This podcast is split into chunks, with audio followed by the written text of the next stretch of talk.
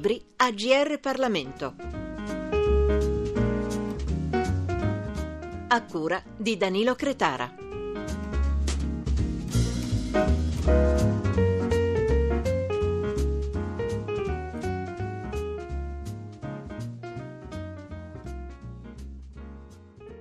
Un cordiale ben trovati agli ascoltatori di GR Parlamento da Mauro Morabito. Il libro che vi presentiamo oggi è Io siamo, sottotitolato Insieme per costruire un'Italia migliore. Autore Corrado Passera, ex ministro per lo sviluppo economico, le infrastrutture e i trasporti e nel 2014 fondatore del movimento politico Italia Unica che il 31 gennaio di quest'anno è diventato partito. Nel suo passato ha guidato anche Poste Italiane e dato vita alla Banca Intesa San Paolo. L'editore del suo libro è Rizzoli. L'autore sostiene che si può e si deve credere in un futuro migliore per il nostro paese. È questa la sfida che Corrado Passera vuole impegnarsi a vincere, riportando la politica al ruolo di servizio che oggi ha perduto, asfissiata e umiliata com'è dall'invadenza e dall'ottusità nella partitocrazia. In Italia ci sono 10 milioni di persone che non hanno lavoro, sono così sfiduciate da aver smesso di cercarlo sono in cassa integrazione o non guadagnano abbastanza da poter mantenere una famiglia. 10 milioni di persone che vivono con la paura del domani e l'angoscia della povertà non sono un dato statistico, sono un poderoso fattore di disagio sociale che rischia di far saltare l'intero sistema. Per combattere l'emergenza lavoro non bastano ripresine dello 0, o annunci altisonanti. Occorre, dice l'autore, una crescita costante del 2-3% annuo a cui non si può aspirare senza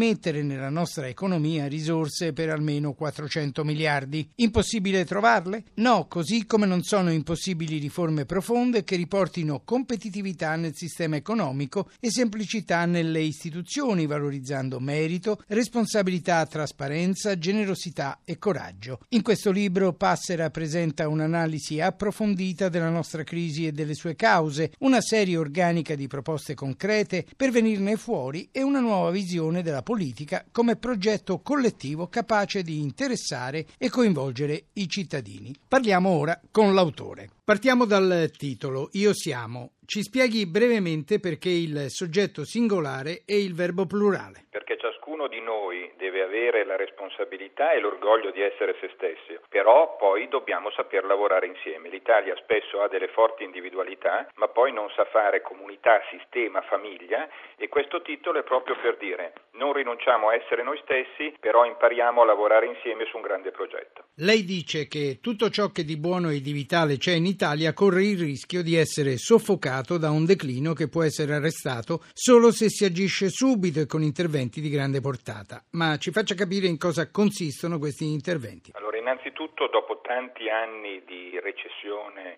quando in un paese come il nostro si sono accumulate quasi 10 milioni di persone senza lavoro, senza un lavoro sufficiente, bisogna dare una botta fortissima all'economia, naturalmente rispettando i conti, non mettendo in discussione l'equilibrio dei conti pubblici, ma bisogna dare proprio un fortissimo stimolo all'economia. Noi parliamo di 400 miliardi tra investimenti e i soldi ci sono, tra credito e i soldi ci possono essere, tra soldi in tasca alle famiglie e alle imprese riducendo eh, tasse e riducendo spese inutili, pagando i debiti della pubblica amministrazione, quindi fortissimo stimolo, ma ordini di grandezza superiori a quello che qualsiasi governo negli ultimi anni ha fatto.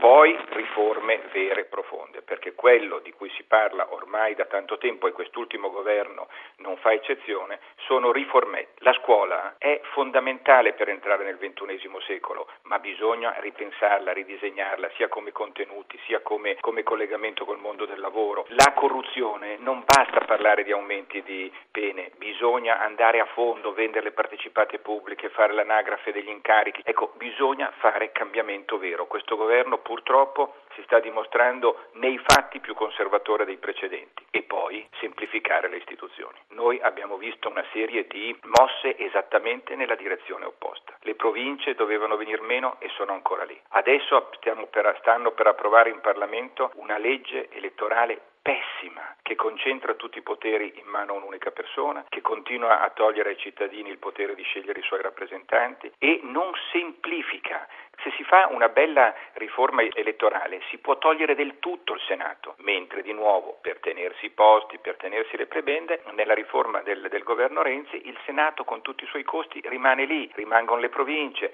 le, le regioni non vengono veramente modificate che sono una delle fonti dei nostri problemi. Quindi sintesi, grande progetto di stimolo e i soldi ci sono all'economia, riforme vere e non apparenti come quelle che si fanno e semplificazione fortissima perché Oggi la complicazione delle istituzioni e della burocrazia uccide le famiglie e le imprese. Infatti, in base a quanto lei diceva, nel libro lei parla di inadeguatezza delle classi dirigenti. Le leggo una frase virgolettata. Lei dice: Se estendiamo lo sguardo alla classe politica, il panorama è, se possibile, ancora più sconfortante. È quello che intendeva dire adesso? La responsabilità di dove siamo arrivati, nessuno si può tirare indietro, è di tutti. La responsabilità di metterlo a posto, cioè di dare un progetto, una linea di direzione al Paese, è soprattutto della politica. E deve essere una classe dirigente che non guarda indietro come sta facendo questa, ma che guarda avanti, che non vuole tornare alla Prima Repubblica o al partito unico, ma vuole fare della nostra democrazia una democrazia vitale, vero bipolarismo, non il partito eh, della nazione come si vuol parlare, come si sta parlando in questo periodo. Quindi è certo una responsabilità della politica. La politica per funzionare ha bisogno di almeno due grandi offerte credibili. Oggi c'è sicuramente quella del partito della nazione, diciamo intorno a Renzi, c'è l'obbligo di creare un'altra proposta fondata sui valori liberali, popolari, riformisti, quelli che dicevo prima, il merito prima di tutto, insieme alla solidarietà che nessuno rappresenta. E infatti la gente non va più a votare, la gente piuttosto vota scheda bianca, non va nemmeno eh, alle urne. A questo Italia Unica lavora e a questo progetto eh, abbiamo dato il, eh, il, contenuto del libro di cui stiamo parlando, che è un libro che viene da 100 occasioni di incontro in giro per l'Italia, anzi per le Italie, perché dentro questo libro ci sono incontri con i centri di ricerca, ma con le cooperative sociali, nelle carceri e, nel, e nelle imprese, nei centri eh, culturali culturali piuttosto che quelli sportivi, cioè le tante Italie che compongono il nostro paese, che è uno dei paesi che potrebbe giocarsela meglio nella globalizzazione, ma che è zavorrato da una classe dirigente, soprattutto politica in questo momento, che guarda indietro invece che guardare avanti. Lei ha detto che va semplificata la pubblica amministrazione, ma sono anni che i vari governi ci provano, almeno così dicono, ma i passi fatti non sono certo da giganti. Secondo lei perché? Coraggio di affrontare il problema alle sue radici come in tutto. Io ho vissuto quasi cinque anni alle poste e insieme alla gente che lavora alle poste abbiamo dimostrato che si può trasformare una burocrazia in un'organizzazione efficace ed efficiente. L'abbiamo fatto insieme alla gente, investendo in informatica, investendo in formazione, eliminando gli sprechi, aumentando la produttività, facendo trasparenza nei comportamenti, quindi so che si può. È certo che bisogna affrontare i problemi alla base, se non si semplifica la struttura istituzionale del Paese e continuano a esserci 100 livelli decisionali tra il cittadino e lo Stato, tutti col diritto di veto, non funzionerà mai. Se il cittadino non è sullo stesso livello della pubblica amministrazione, vedi la, la, l'amministrazione fiscale, vedi l'amministrazione locale e deve solo subire le richieste o i dinieghi e non può prendersela con chi manca o nei tempi o nei contenuti al proprio compito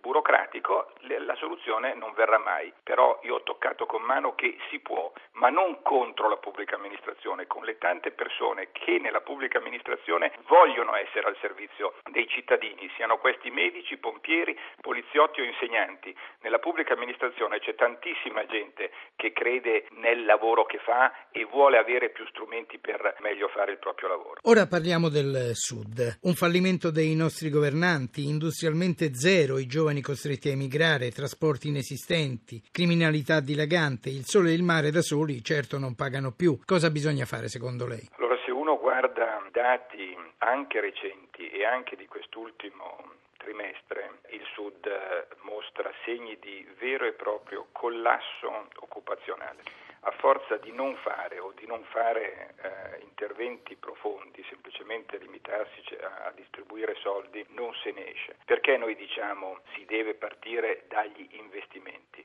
Perché noi diciamo i fondi strutturali basta distribuirli a pioggia per fare interventi che non servono a nulla se non a acquisire magari qualche voto locale, ma dedichiamoli al problema dei problemi dal punto di vista economico che è quello dei collegamenti, ferrovie adatte per collegare le regioni del sud all'Europa, porti adatti per collegare le regioni del sud al, al Mediterraneo. Ecco, questo è, è, dove partire. È chiaro che lo Stato può impegnarsi su queste cose come deve impegnarsi molto sull'aspetto criminalità, giustizia, che va molto ulteriormente rafforzato, però il resto deve venire dai cittadini del sud, perché a parità di trasferimenti, a parità di eh, risorse disponibili, non c'è una ragione al mondo per cui scuola, sanità, amministrazione locale in molte regioni del sud non siano all'altezza del resto del paese.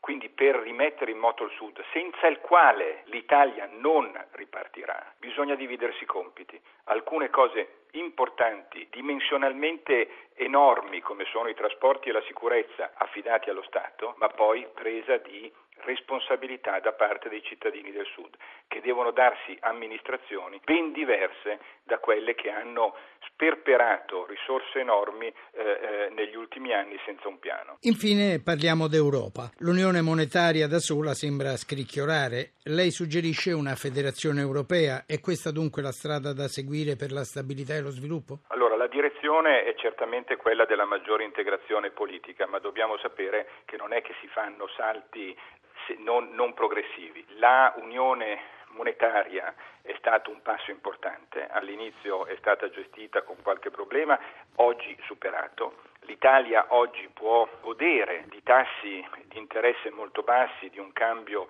molto favorevole rispetto alle altre monete del mondo, di un costo dell'energia molto basso grazie proprio all'euro e chi parla di uscita dall'euro non si rende conto della, dell'errore che l'Italia farebbe ad andare in quella direzione. L'Europa ha molto concentrato le sue attenzioni negli ultimi eh, anni eh, sul rigore, il controllo dei, eh, dei, conti pubblici, anche perché in alcuni paesi erano effettivamente scappati di mano. Adesso deve dimostrare di sapere anche riattivare lo sviluppo come ha fatto nei decenni scorsi.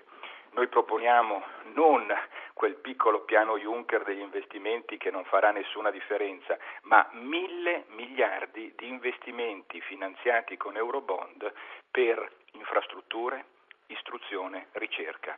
Lì c'è la, la, sfida dell'Europa, dimostrare che sa essere motore di sviluppo e questa è tra le proposte eh, del libro. Poi, progressivamente, continuare nell'integrazione politica. L'immigrazione, la politica di difesa e la politica estera è un punto fondamentale. Il completamento del mercato unico, che ancora in molti settori non è unico e può dare crescita, trasporti, energia, telecomunicazioni e andare in questa direzione, sapendo che ci vorrà del tempo, ma l'Europa che ha dimostrato di saper riportare la pace nel nostro continente dopo secoli di guerra, ha saputo rimettere in moto e facilitare la crescita negli ultimi decenni del, dello, del secolo scorso, adesso la sua vera sfida è quella di dimostrare che è motore di crescita e le risorse e le idee per farlo ci sarebbero, ci vuole il coraggio e la leadership politica per farlo. Sentiamo ora un passaggio del libro Io siamo dalla voce di Simona Petracca che l'autore ha sottotitolato intitolato Gli amici del cambiamento. Quali sono i segmenti della società da coinvolgere per portare avanti il programma disegnato in queste pagine? Chi sono gli amici del partito del vero cambiamento? Innanzitutto coloro che sono disposti a impegnarsi in prima persona per costruire futuro per sé e per i propri figli, i genitori responsabili e giovani che non si accontentano. Dobbiamo parlare all'Italia che lavora, che continua a tenere alta la bandiera, all'Italia che crede in se stessa stessa che è pronta a compiere sforzi per risollevare le sorti del paese. Il mondo del lavoro, prima di tutto, gli imprenditori e i dipendenti, gli artigiani, i professionisti, gli agricoltori, chi fa nascere le start-up e in generale i produttori, i makers. Le donne che lavorano, incluse quelle impegnate nel lavoro domestico, così importante per il sostegno della famiglia e così poco valorizzato ancora oggi. E poi il mondo del terzo settore, i generativi solidali, gli imprenditori sociali, i volontari, i produttori portatori di idee e di cultura che rinnovano e innovano il paese, che ne rappresentano l'identità profonda e garantiscono quell'energia e vitalità necessarie per un progetto così dirompente. I professori, i ricercatori, i creativi, gli artisti. Dovremo rivolgerci, usando le parole di un eroe della libertà come Václav Havel, a quella infinità di uomini laboriosi che semplicemente non possono evitare di impegnarsi a fare nel modo migliore quello che si può fare e di lasciare il minimo inevitabile alla vita nella menzogna per poter riservare il massimo possibile ai bisogni autentici della società, che poi sono quelli disposti a puntare sul coraggio della verità. Noi ringraziamo Corrado Passera, fondatore del Movimento Politico Italia Unica e autore de Io Siamo, editore Rizzoli. Anche per oggi è tutto, da Mauro Morabito grazie per l'ascolto e a risentirci al prossimo libro.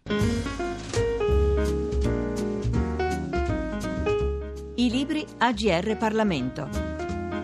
Per segnalare saggi di storia, politica, sociologia e diritto, scrivere a grplibri@rai.it.